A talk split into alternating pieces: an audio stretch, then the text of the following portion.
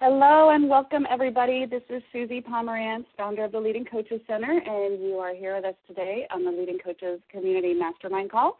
I'm really excited that you were able to join us for today in particular because we have a celebrity in our midst. Laura Berman Fortgang is with us, and I will introduce her in a few minutes. But first, I want to um, make a few little announcements and then allow you guys to check in and say hello. So, first of all, the thing to know is that if you wish to mute your line during the call, it's star six to mute. And then if you want to talk and interact with us, you're going to have to star six to unmute. Uh, the call is being recorded, as you've just heard, and because of that, I have turned off the entry and exit chime. So if people are dialing in, normally I'll welcome you to the call right when I hear the ping, but I've turned off the chime, so you'll have to announce yourself and let us know you're here.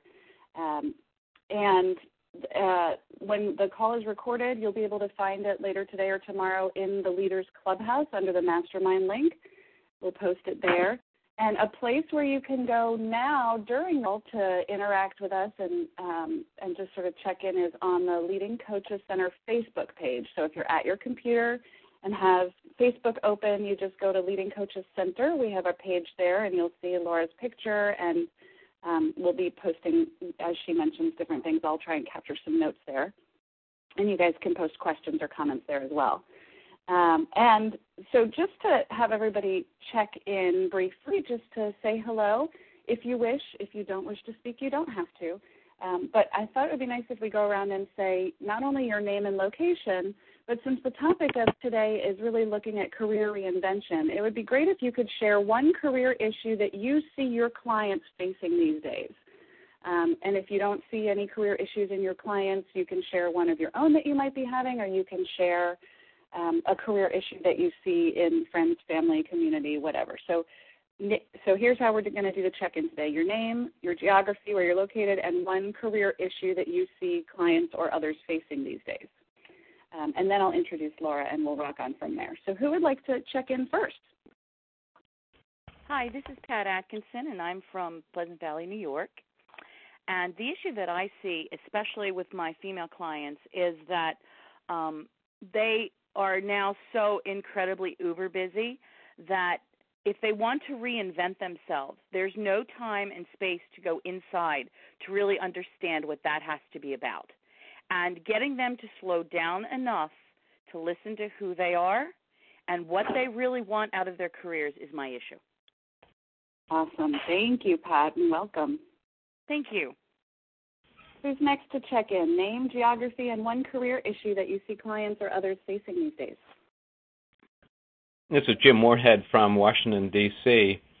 And what I'm hearing is that people are so nervous about their own situations that it tends to uh, freeze them up uh, in terms of thinking about other possibilities, opportunities, transitions.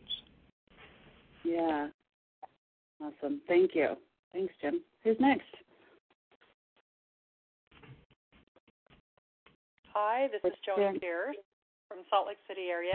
Um, I'm hearing a couple of things. One of them involves um, just getting momentum. Uh, some of my clients are having trouble getting momentum for some of their goals going forward. They know they want to make changes, they've got big plans, but they're kind of overwhelmed and just having a tough time getting momentum. Great, thank you. Who else would like to check in? We're just doing a quick check in with your name, your location, and one career issue that you see clients or others facing these days. Well, this is Steve uh, out up in Syracuse, New York. Good, good morning, good afternoon, good evening, wherever you are. Um, they're frustrated with where they're at, yet for some reason they don't want to create, get into action to make to make the change to to make make it happen. Mm, yeah, thank you. We're hearing some kind of consistent themes, right? Like frustration, time, overwhelm, nervousness. Um, yeah, this is great stuff. Thank you. Who else would like to check in?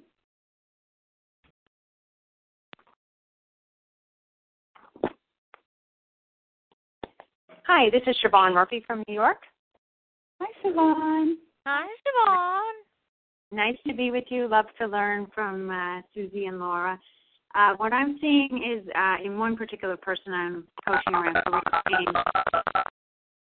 is um, a little bit of uh, hopelessness about the economy. They've been unemployed for a while, so um, we're really working a lot on the belief in it's possible and um, staying in action. Super, thank you. Anyone else want to check in?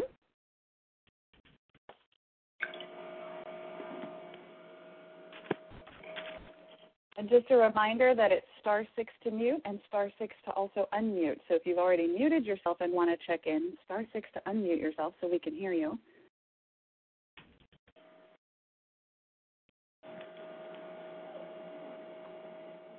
Okay, so on that note, I'm going to assume that everybody who wanted to check in has, and feel free to check in and post things also on our Facebook page during the call. Um, but I want to go ahead and introduce Laura. I'm really excited, super excited, Laura, that you're with us today. So we have an actual celebrity with us, and for those of you who have been to CAM, the Conversation Among Masters, anytime over the last six years, she probably needs no introduction for you guys. Um, but I want to make sure that everybody else on the call knows who Laura is. She is one of the pioneers of our field. So she has over 20 years of experience supporting people to find meaning and purpose and satisfaction in their lives, and she does that in a lot of different ways.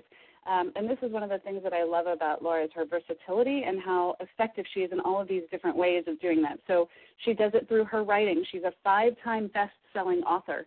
She does it through appearances on television. She's been on Oprah and all of the morning, the national morning talk shows. Um, she does it as a corporate speaker. She does it as a mom to her kids in day to day life. She does it as an actress. And you can check out her alter ego, which I've also posted on our Facebook page, Life Coach Lurlene. Um, and Laura can speak a little bit more about what Life Coach Lurlene is up to, but she's hilarious.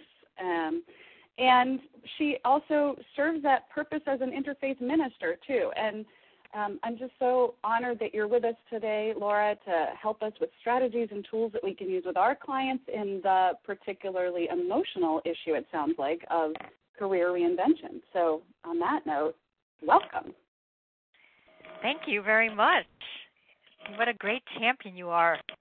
I appreciate all the kind words and thanks to all of you who are here.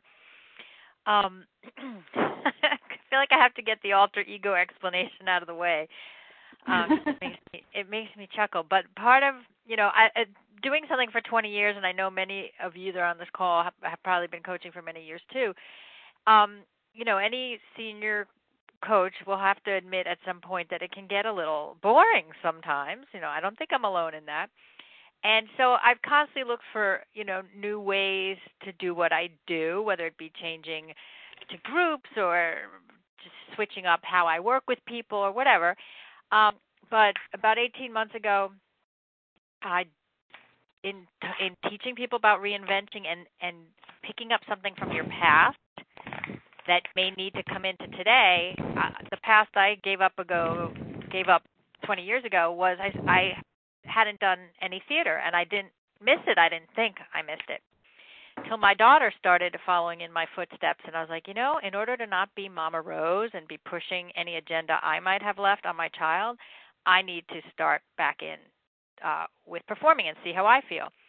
So I did a musical called The Great American Trailer Park Musical, mm-hmm. um, where I played a terrific salty broad, and I could not let go of the character once the show was over. I just thought she was so funny that I ended up creating a life coach character named Life Coach Lurlene, who um, teaches our coaching uh, tools in a very, I hope, entertaining way.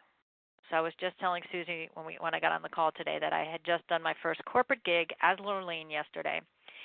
And this has been, uh, you know, either some people are you're nuts.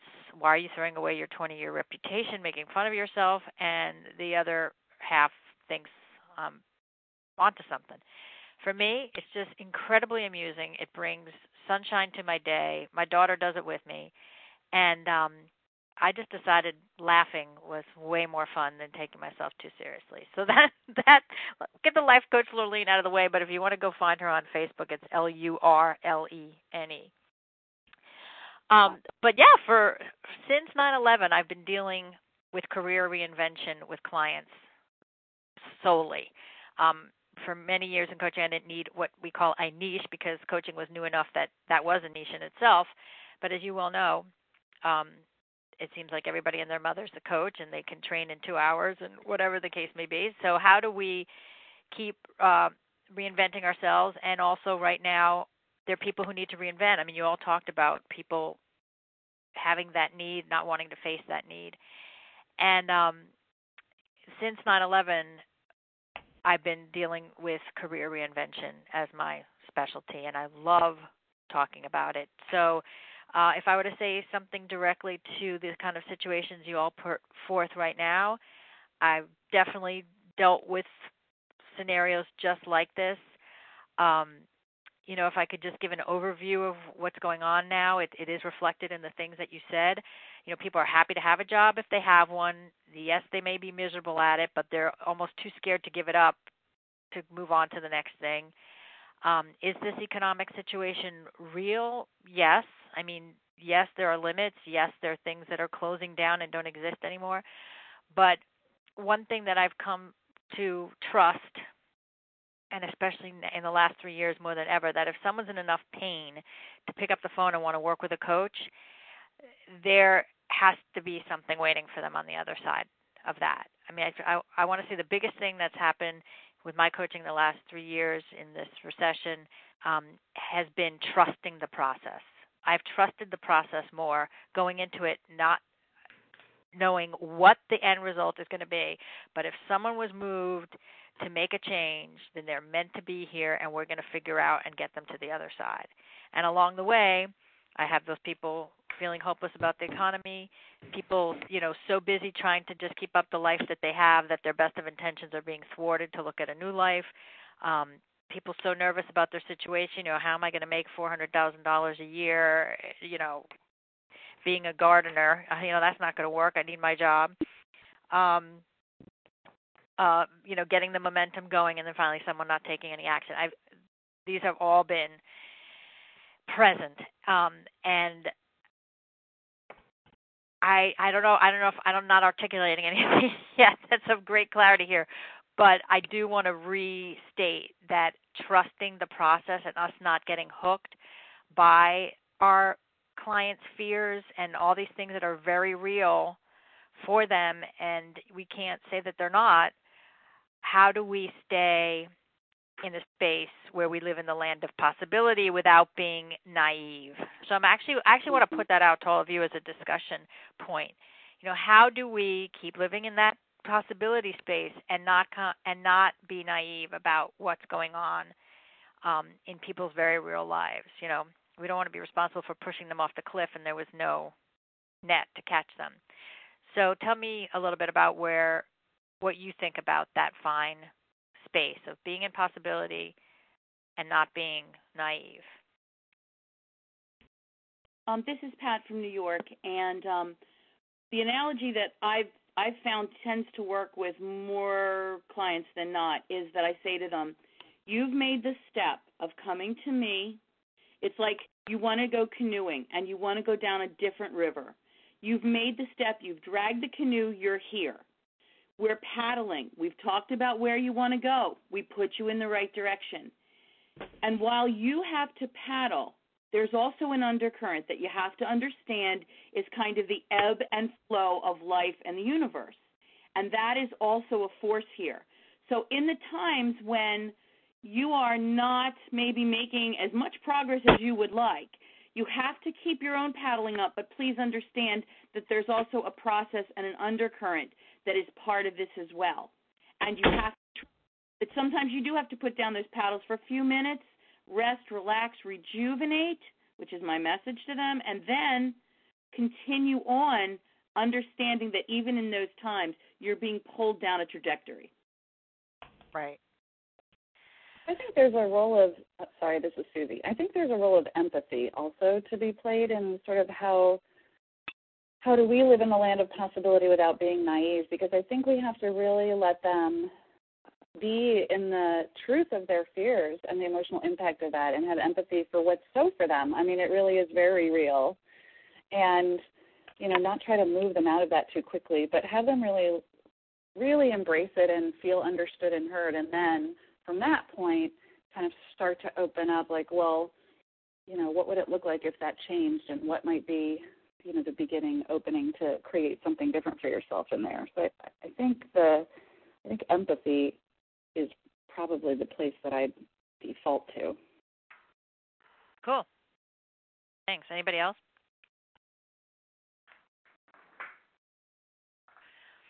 Well, I you know I internalize it when I'm listening to yes and you know not yes but but yes and you know um that when you're dealing with possibility versus probability there's a distinction there you know it's always possible it may not always be probable. It may not always you know, you may come up against obstacles or turns in the road, but holding out the possibility means, you know, you have to see it for yourself and not lose sight of what you're working towards.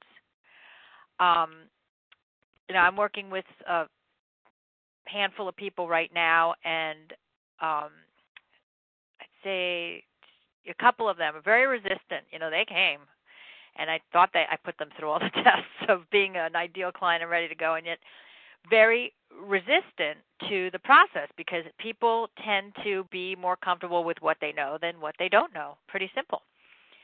Um, but one of them really needed to deal with a lot of other things in their life before the career thing could really be the priority. And I'm sure you've seen this in your practice too that you know people come with one particular agenda but if there's too much in the way of that agenda we need to deal with what's in the way. And i always find it interesting how impatient people get because they're like you know well i came for this. And you know why aren't we doing this yet? And yet this one particular person and this reflects several other clients like it it's only through the process of clearing some of the mental clutter and actual physical clutter that this person was able to get to the point where they can even articulate what they really want. Um, so I, like i said early on is really stepping into the process and trusting the process. And you don't know what landmines you're going to step on or what turns are going to show up but just staying true to core and um and as I say that, I go, I wonder if you're thinking, well, what course? You know, what course are you talking about? And um, I've always looked at things from a bit of an arc of progress with a client. Like there's the you know a lot of people come in at the point where they they want a goal at the top of the continuum, you know, something rather big, but their life isn't really set up for that yet. You know, they their schedule's out of control, or they're too busy, or they don't have enough support systems.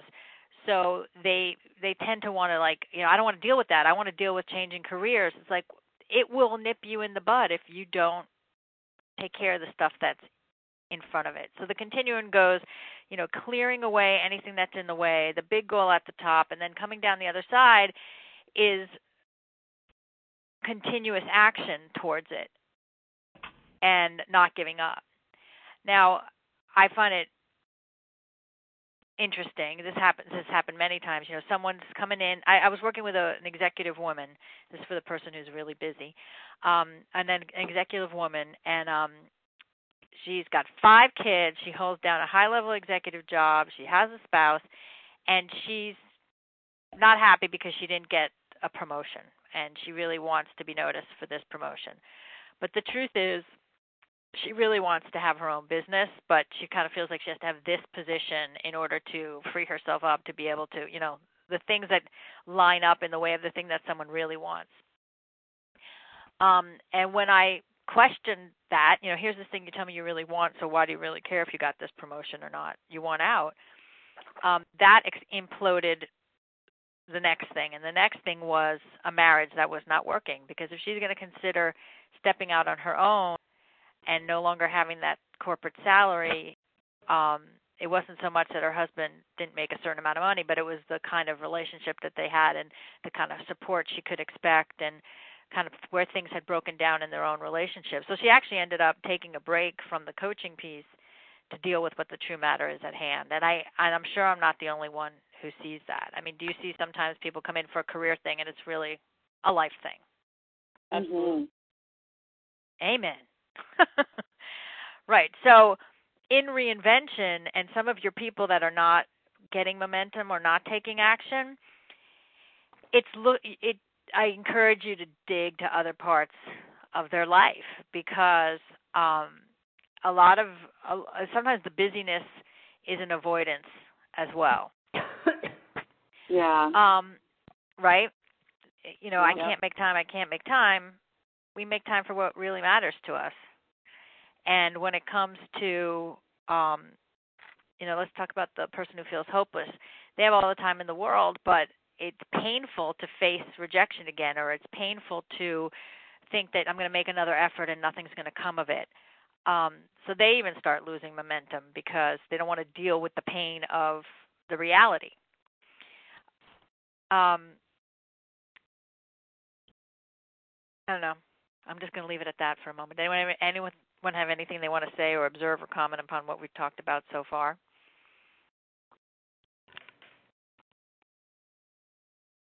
Have I said anything yet that is helpful to your particular scenarios that you brought up, or do you want to ask a more specific question? I guess uh, having them understand that when we see issues that are in front and have to be dealt with, getting them to understand that focusing on those as opposed to that goal is really the beginning. In fact, sometimes that's the hardest part of it. Mhm. That's the you know trying to deflect them. You know, especially if in some in, somewhere in the back of their head they're thinking, well, you know, in to three months this should be, you know, I should be over this. You know, like like right. therapy. People come into therapy thinking six visits and we'll be fine, which is totally unrealistic. Nobody ever tells them that. Right. But you know, you do do a you do wear a therapist hat here. You do. To some Um, degree, I- you No, I agree. I agree. Um, you know, I think that we point out issues that very much can look like therapy, and yet we process them differently. absolutely.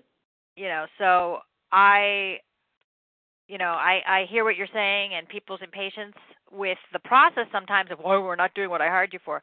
But I, um, I set that conditioning up front. I, I, I don't, I don't. I'm sorry, I'm very tongue tied today. I have a book called Now What 90 Days to New Life Direction, which came out of 9 11. Um, and me saying, you know what, my travel disappeared. I lost all these speaking gigs because of what was going on over 9 11. And I could only commit to people for 90 days for sure. I couldn't promise that they would be open ended agreements. So I started working with people only in 90 day segments. And what happened in 90 days is that in 45 days they'd figure out what they wanted, and in 45 days more we'd kind of hatch a plan. And so I work um you know I train people to use the now what system with their clients and because I wrote it myself I don't go chapter to chapter with a client but my point being that I set it up as an expectation right from the beginning okay you're committing to 90 days with me sometimes that stretches to 4 months because you might take an extra week here or there to work on something and I'll tell you that in the beginning it it feels like drudgery because we have to back up a little bit and make sure we're really headed towards the right thing. We're going to put your uh, situation through a few litmus tests and a few, you know, scenarios that will will help us see more clearly. And so I set it up that there's going to be hiccups, there's going to be distractions, but please trust me that the whole thing adds up to something. And even if it's the last week before that 90 days is over, I I just have the experience of they get the clarity. And in fact, I always make that that's another expectation that I set clearly too. If you're going to work with me in this 90 day period, remember it's 90 days to a new direction. It's not 90 days to landing a job. yeah. yeah.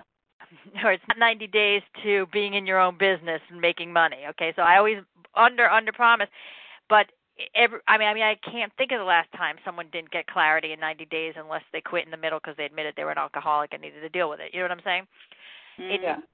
so that's what when I say trusting the process, the process that I use anyway, I just I go in almost sometimes holding my breath sometimes and go like, okay, just trust the process.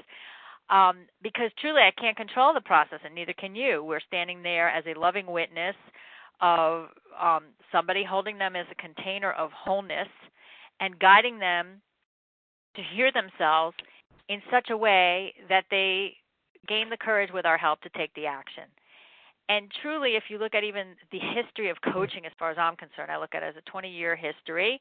And why in this time do people need coaches and what's happened? And, you know, we've gone through so much press of like, you know, why I can talk to my mother, why do I need to talk to you? Um, what I've seen is as people jump from company to company quicker and quicker, you know, there's no more 15 years at a job or even 10 sometimes. We've lost our mentors. We've lost the people who lifelong know us and watch out for us. We're not we don't necessarily live in close proximity to family in our culture. So we've lost those long-standing people that used to help us hear ourselves. And now we use a coach. You know, it I look at it the most basic thing is that we help people hear themselves by asking them questions that that pull it out of them. And I truly never believe someone when they say they don't know what they want to do. I don't know what I want to do. I don't know. I don't know. I don't know. I'm like, no, yes, you do know. You're just too afraid to do it. And they'll stop in their tracks and be like, what? you know, what are you saying? And I'm saying, if you really told the truth right now, you do have an idea, but it seems impossible. It seems not doable. That you have a million reasons why it can't happen. And so I want that truth. And I may have to hold that truth on the shelf for a while, but people will eventually get there. I just uh, saw a woman at a bar mitzvah two weeks two weekends ago who had been a client of mine, and she knew a family member of mine. And it took her after the 90 day discovery, it took her five years to move into the new thing, but it becomes so undeniably clear and so undeniably true to who you are that you can't not do it, no matter how long it takes. So some of your people who may not be having momentum or action right now you've planted seeds and sometimes the hardest part of our job is what i call ego reduction therapy of mm-hmm. like you know you may not see it in your time with this client but trusting that the seeds have been planted and that things are happening and that's ego reduction therapy because you don't get to stand there and go i did it i helped you know you have to go okay i launch you bye I just well, and went, sometimes you know, Laura, that makes me think of how when when you actually plant seeds, you have to cover them over with a lot of dirt and wait a long time for them to yield flowers or whatever you planted. So oftentimes what happens after clients get that clarity is, you know, a lot of stuff gets covered over with dirt. it takes a while for it to sprout sometimes. It does. Yeah. Yeah. Yeah, I love that the ego reduction therapy because it, it's trusting that the process is working even after you're done with them, right? Like that it's still working and they're still going to go on and do their thing that they need to do. It's on their journey, but you may not ever see it. You may not know. That's right. That's right. And um in fact, I call all coach training ego reduction therapy. Mhm but yes, the the person who said, you know, in a way we we we have to deal with some therapy issues along the way. I truly believe that every career crisis is really just a spiritual crisis. It's the people getting off track from who they really are. So I never use a resume when I work with people on career stuff. I have a process for looking at their life story. And through the life story, I find the places where some of the ways that they've made decisions took root.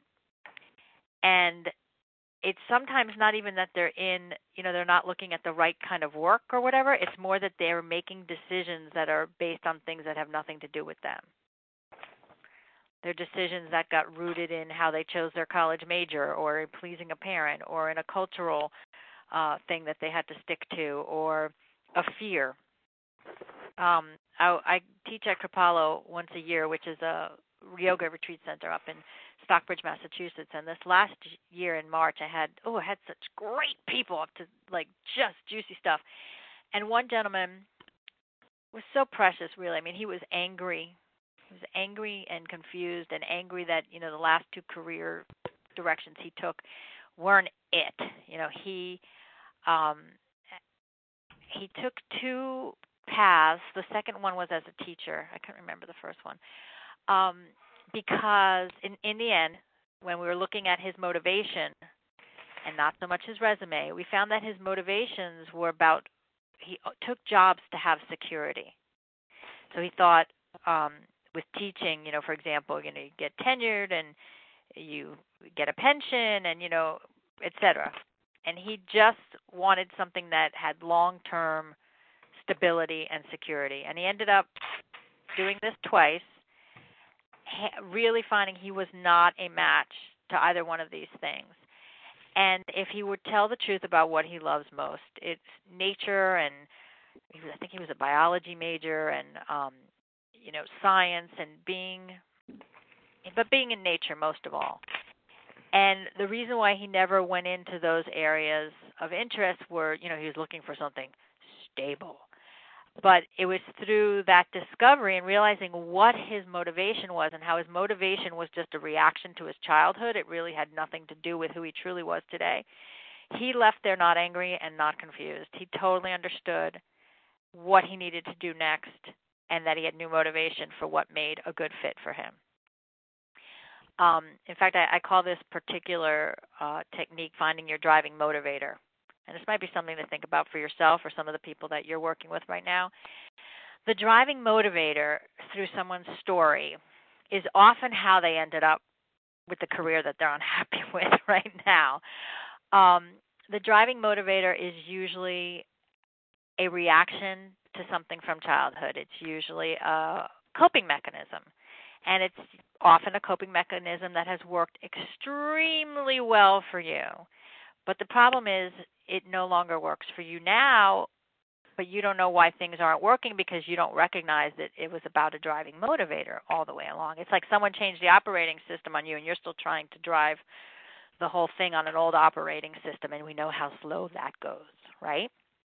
Mm-hmm. So for example, let me see if I can get an example of a driving motivator. Driving motivators usually sound like vows, like I will never be like my mother, or I will never make the same mistakes my father did, or like this guy, I he had a you know a very unstable childhood, so I'm going to get a good job where I can count on uh, you know having stability for life.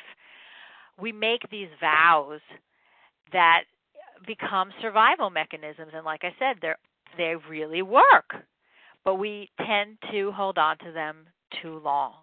And when you can change or recognize that motivation, then you have other choices.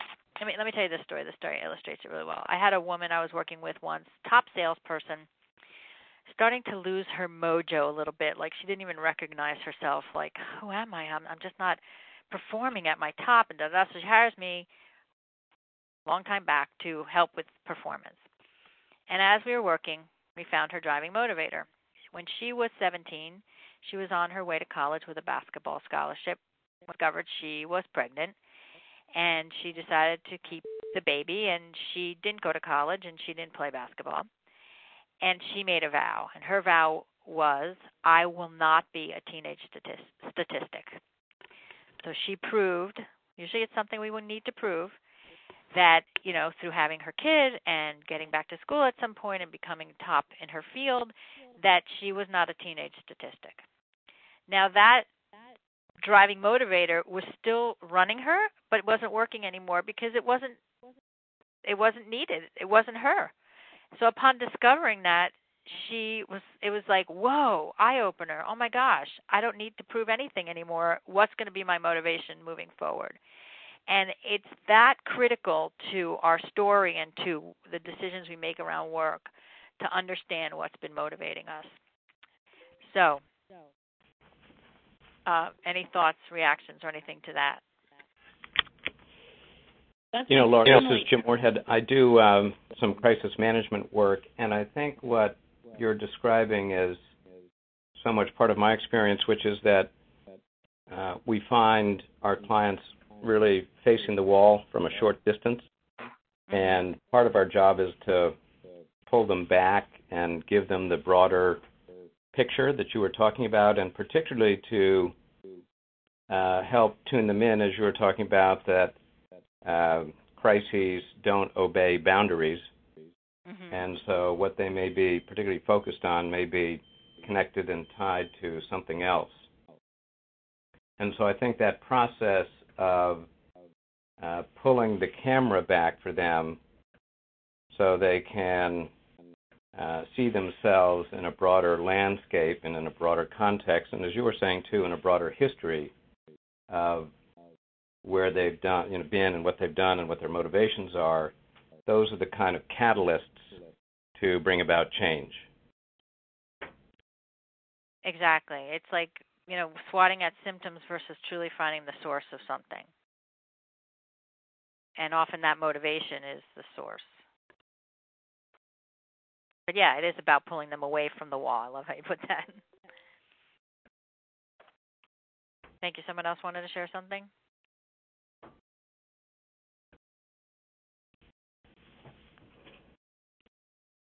What do you think your driving motivators are? Old one or or current one? Security. Thank you. Anybody else?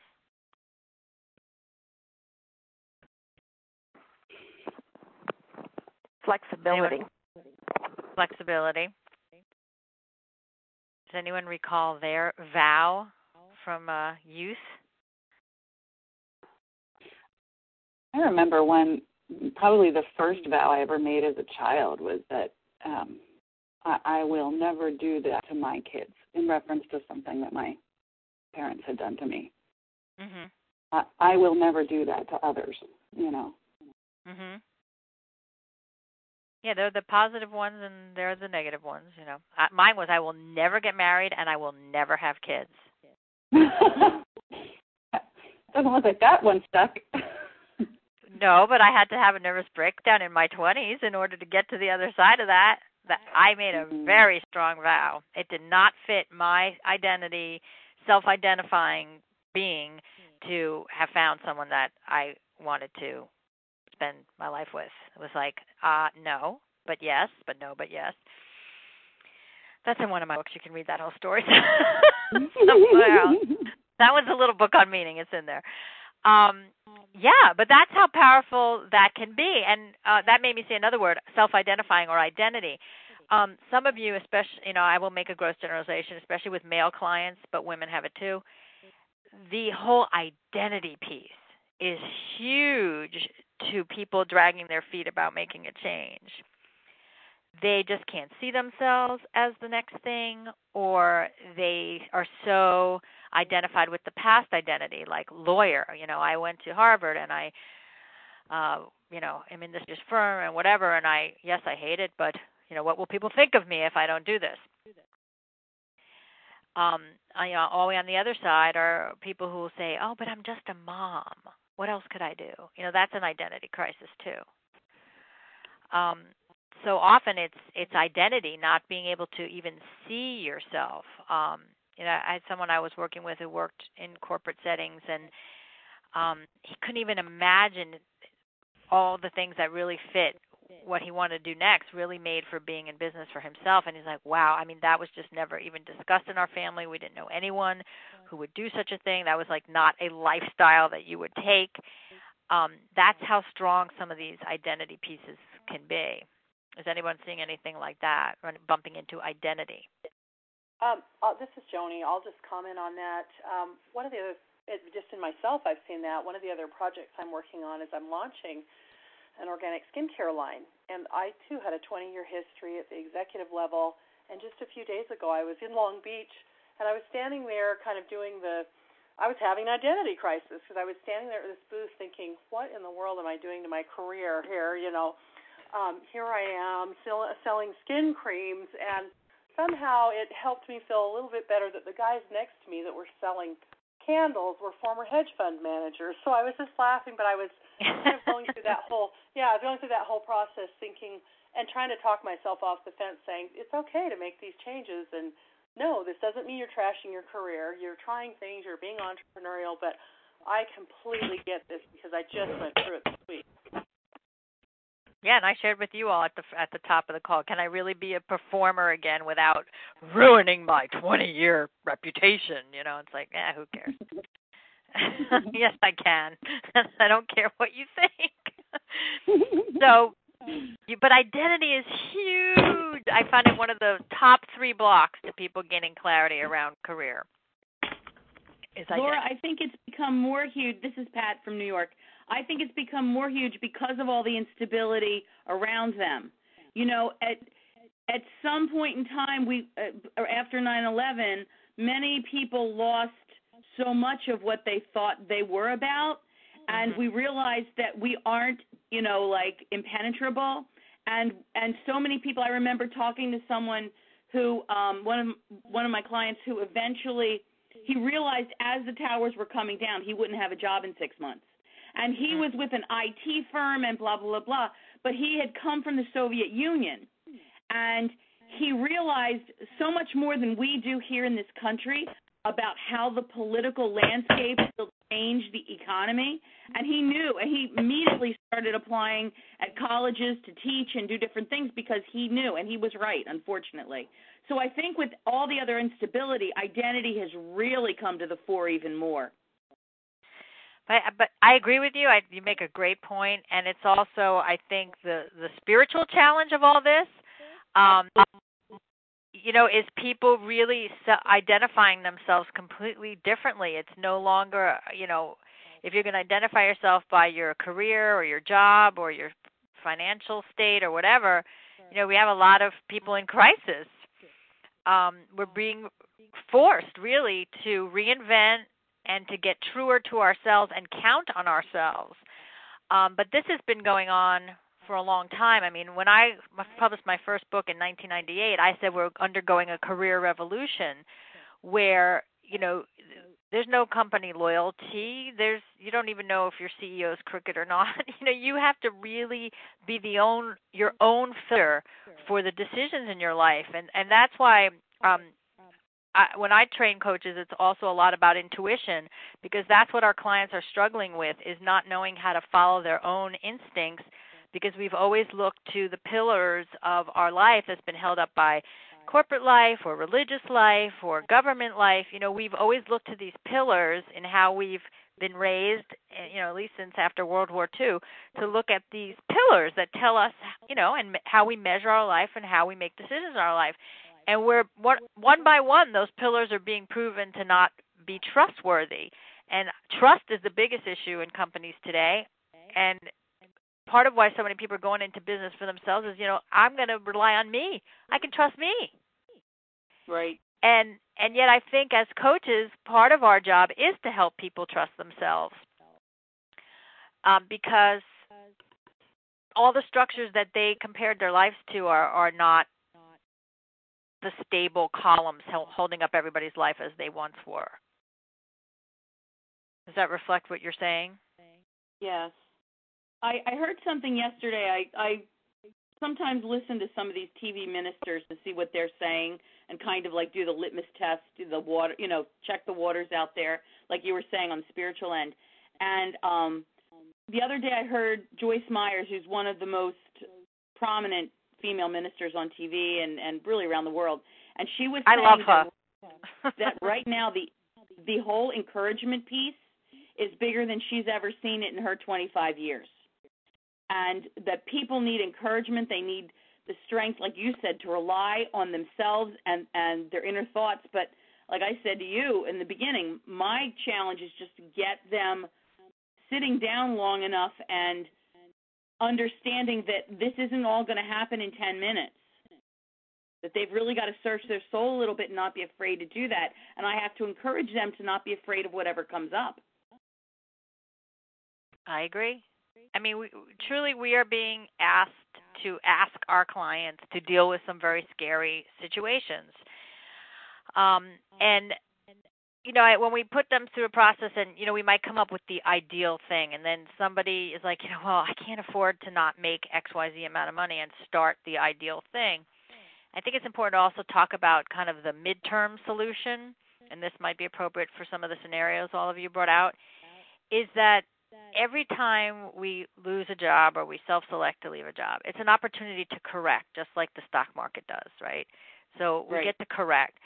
So, um, you know, I, I was working with a woman who worked in hedge fund kind of things, and you know, she made half a million or more a year and they'd set up their lifestyle for that and um you know she lost her job and all she wanted to do was teach yoga you know it's mm-hmm. really going to you know it was very far from reality to be making the same kind of money teaching yoga at this point since yeah. she was even still a student you know not able to go out as an expert and you know find some multi-million dollar product to create out of it. So she really suffered over that like i am loving this i'm loving this but i'm draining my bank account as i love this and you know i'm crazy and what am i going to do? And you know it was clear that she did not want to go back to the type of place that she worked before. She did end mm-hmm. up going back into some kind of financial services work but under many more conditions that were of her making, like more flexibility as to when she could get into work or leave work and time to keep up her yoga, etc. So I do see people, you know, they may not move to the ideal dream thing, it's too pie in the sky, but they move to something that includes it. And when you can include that thing, the happiness factor is going up. Mhm. Good. Any other, any other thoughts from anyone else?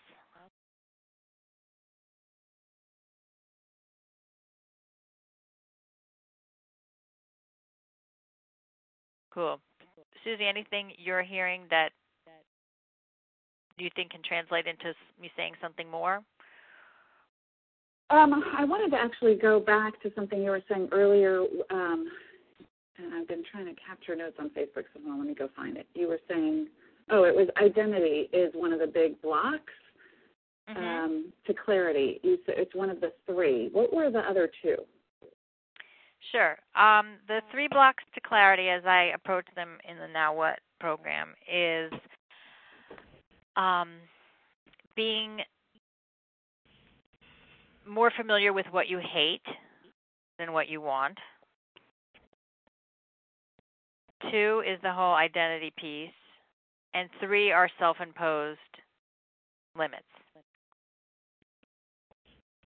So what I mean by the first one is when someone's really miserable, they're spending most of their time complaining and mm. fuming and you know being upset and that leaves very little room to know what you want. So, in fact, it's the name of the first chapter is what you hate gives name to what you want. So simply just listing everything that you can't stand and saying, well, if you can't stand your boss, there's something you want. Well, I want someone who respects me. Great. So we turn everything into something that you do want, and the energy changes right away. You know, from all these complaints, you just told me you want a boss that respects you, you want more flexibility, you want more autonomy. And I, you know, great. Well, where does that get me? Well, it gets you off of I hate, I hate, I hate, I hate, and it gets you into I want, which is a much more positive energy, which I find starts breaking the blocks to being clear, just energetically. Then, second is looking at the identity piece, which we talked a little bit about. But what I would add to that is I see people's careers as eggs, or see them, you know, how they describe themselves as an egg. An egg, whether it's a quail or a dinosaur egg, they're all basically the same shape. They kind of look alike inside. Right? So the shell is everything that can be taken away the money, the prestige, the position, the trappings, and that can all be taken away. But what's inside is what is transferable and malleable. So an egg is an egg until you crack it open, and then it can be scrambled, deviled, you know, ranchero, fried over easy, right? There's dozens of ways that you can do it. And so the person has no flexibility when they're just looking at themselves as the egg, the lawyer, the mom, the writer, whatever. But if we open that up and look for what are all the pieces and what is the golden center, which is the sense of purpose and your gift, um, then that becomes something that can be used in many different eggs. You know, we can put other eggshells around that. But when we're only identifying ourselves by the thing we do or that we have been doing, it's very hard to gain clarity. And the third one was about self imposed limits. I mean, people have rules that they just don't see as negotiable at all, um, which I always find very amusing. Um, you know, like I can't have a career that size and be a parent, or um you know i could never do that. Or i can't leave my job at 5:30 why? Is it written in any manual anywhere? You know no. But i can. Well, why not? So just investigating people's limits that they put on themselves. I have uh, someone that i'm working with right now uh, was very uh, curious about leaving the law and becoming a landscape architect, but they scratched it right off the list because black and white, no, takes seven years, need to have an apprenticeship. There are not a lot of jobs in that right now. Nope. Okay, so there's the eggshell. Let's open up that eggshell. What does a landscape architect, architect do? They have an aesthetic for space. They're an artist. They create environments. The list goes on. All those things were something that could be done in some other way. But her, the limits, the self-imposed in that case were just like, well, it's this, you know, it's black and white. It, it is or it isn't. That's a limit in itself. So um, those are the three blocks to clarity. Does that make sense? for the quick explanation? Yeah. Those are great. So everything I'm talking about today is in the book Now What 90 Days to New Life Direction. Yeah, it sounds like you um, you it sounds like you've your process around a more intuitive approach than you know some of the more traditional career coaching approaches are more linear, more logical, more um, left brain. And oh, I really can kiss you to... for saying that. I, yes, that's exactly right. And that's why in the in the live training that I do, we spend a whole day on intuition because it's about totally nonlinear picking up on you know not that you're a psychic and you can tell people oh you're meant to do this with your life but i mean more in terms of um letting these things grow out of organic truths instead of trying to still fit the conventional models of you know what your resume if you look at a the reason why i don't ask for a resume is exactly what you're talking about. The resume is left brain. It's a logical chronological um, progression of how you built your work life and your life story is going to allow me to see many more aspects of how you think and decide things and where you really need to be headed including everything that you have on your resume. But most people get stuck as to what's next because they rely on the resume. You know, based on this, what could I possibly do? And that's what's happened in our world today is that the you know trying to build a linear logical career is no longer possible. It's about understanding how things are malleable and how you can creatively create your next step because there is no more very clear corporate ladder, let's say, or um, predictions about how you're going to progress. So the world of work yeah. that got creative out of the 1950s just doesn't exist at the same level anymore.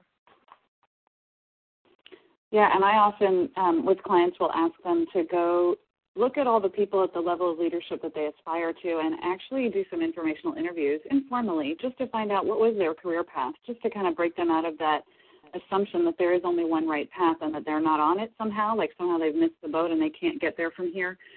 Um, mm-hmm. Um, and then really just to have them open their eyes as to wait a minute, if all these, you know, 10 people that I admire who've gotten there have done it in 10 different ways, then maybe there's another way. You know, maybe I, I could either do one of those ways if that resonates for me, or I could carve my own path and, and still get there in my own way. And that's the often the breakthrough I think that leads to action, right? Like, oh, it, it actually is possible, and maybe I didn't think it was possible, but who said it wasn't possible, right? Like, why did I start believing that? Right. Yeah. So can can I take a few minutes to tell people about um, my training coming up in October? Perfect. I was just going to ask you to do that. So perfect timing, yes. Thank you. Um, October 26th and 27th in New Jersey, near where I live, but exactly 15 minutes from the Newark airport. Um, I'm doing a live training on this Now What system that I've been talking about today. Um, two days live, so we can work on the intuition stuff, and then eight weeks of teleclass. It's worth 24 and a half CEUs for those of you uh, minding your P's and Q's and um, I have a special offer that Suzi is going to put up a link for where I can still sneak a few of you in at the early bird price. I um, I can fit four more people, and I'm going to make this a very short offer because I need to make it or say we're doing something else with those four slots.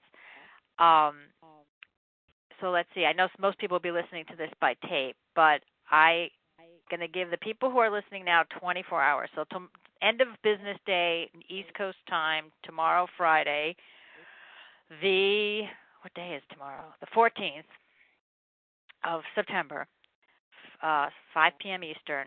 I can honor the early bird, the lowest early bird price that you'll see on there. And if anyone's listening to it by tape and you missed that, you can just call us and see if we still have room. But um, I do this once a year. I have done it for almost a decade, and for me, that is a really long time because I I make up programs constantly, and I'm like done with them within 18 months, two years, and I'm like, okay, that's it, that's it, that's it. But this one I've stuck with so long because it it it truly works, and I've been humbled by it because I wrote the book uh, post 9/11, and I've been training coaches on it ever since. And I wrote it out of my computer in 90 days with four beta testing groups, and I delivered this book so quickly and I did test it out and I had been using my own shooting from the hip style for years but I never put it down into like okay I'm the coach is not here as you read the book so do this this this and this. So I put it out there in the world knowing it worked but not knowing to what extent it worked. So over the last decade to get literally hundreds of reports from the coaches who use it and from clients I've worked with or people who've read the book and to hear that it truly truly works has been just like a humbling experience and part of what's kept me going with it for so long and I'm amazed that people need it even more and more now than they did when I came up with it. So I hope some of you will join me in October for a kick-ass time. And I'm not even going to bother to um tell you the link out because you'll send it out, right, Suzi? It's already posted on the Facebook page, the Leading Coaches Center Facebook page, and I will include it um, in, on the Leaders Clubhouse when I post the recording too. Um, and actually, you know, I'll, I can go ahead and send an email out to everybody about it as well, just to make sure people take advantage of the short turnaround time. It's very short term because I actually closed registration last week, but I'm like, okay, I'll put squeeze a few more people in. So thank, thank you. Thank you. Thank you for doing that for Leading Coaches Center. And I'm gonna um, I want to honor everybody's time, so I want to just take a quick check-in and see if anybody has any final thoughts or comments, and then Laura, I'll ask you for final thoughts before we wrap for the day. So, does anyone have anything they need to say or share or ask Laura before we go? This this is Steve. Um, I signed up a week or so ago, and uh, looking forward to meeting you finally, Laura. And I hope it's Super. true that you're as you're as tall as they say you are in person. I'm probably shorter. I'll set your expectations low. well, you'll be able to pick me out. I'm six foot five. Great. Well, we'll make sure we leave extra knee room for you. I look forward to it, Steve. Oh, I Any other final ask, thoughts? Uh, Laura, um, you said the uh, the eight weeks would be like teleconference. Is that a particular day or evening, or how does yeah, that on work? that on that link that um Suzi will send you, there's uh you know all the registration forms and everything are there, and you can see the actual times. I think it's Mondays 1 p.m. Eastern, and I will be doing the teleclasses myself, if um with maybe an occasional substitute. But yeah, I'm very attached to um you know really knowing each person who does this training so that if i'm saying you're authorized to use it i at least know people are you know i know I, that i've touched everybody who's using it. Um so yes. I mean all the information is there. If you have any questions just email me lbf my initials at intercoach.com Are you okay with me posting that on Facebook, or would you rather I not? oh no that's fine that's fine Okay. Great. Well, I am just delighted that you were able to be with us today, Laura, and love these uh, approaches and sort of these intuitive strategies for working with folks on their careers. And really, am um, so happy that you were able to be here and share with us today. And thank you to everyone who joined us today. There are notes on the Facebook page, and once I get the recording posted, I'll send that out um, with a link so you can get all access to all this, all these goodies. And I hope you will either sign up for Laura's session in October or spread the word. Share the link with folks that you know that would be perfect to do it, but maybe weren't here to hear this call. So um, if you're thinking that this would be good for somebody, rock on, send it to them. And thank you, everybody. And next Leading Coaches um, Mastermind call is going to be in October. Let me just look that up real quick. October 16th at 12:30 Eastern. I have Carl Bryan talking about business systems um, from a very entrepreneurial left brain side of thinking. So it's very different from this call, but also great value. And I hope we'll see you there. Thank you, everybody. Thank you so much, everybody, and thanks, Suzi. So nice to be here with you. Thanks. Yeah, you Laura. guys.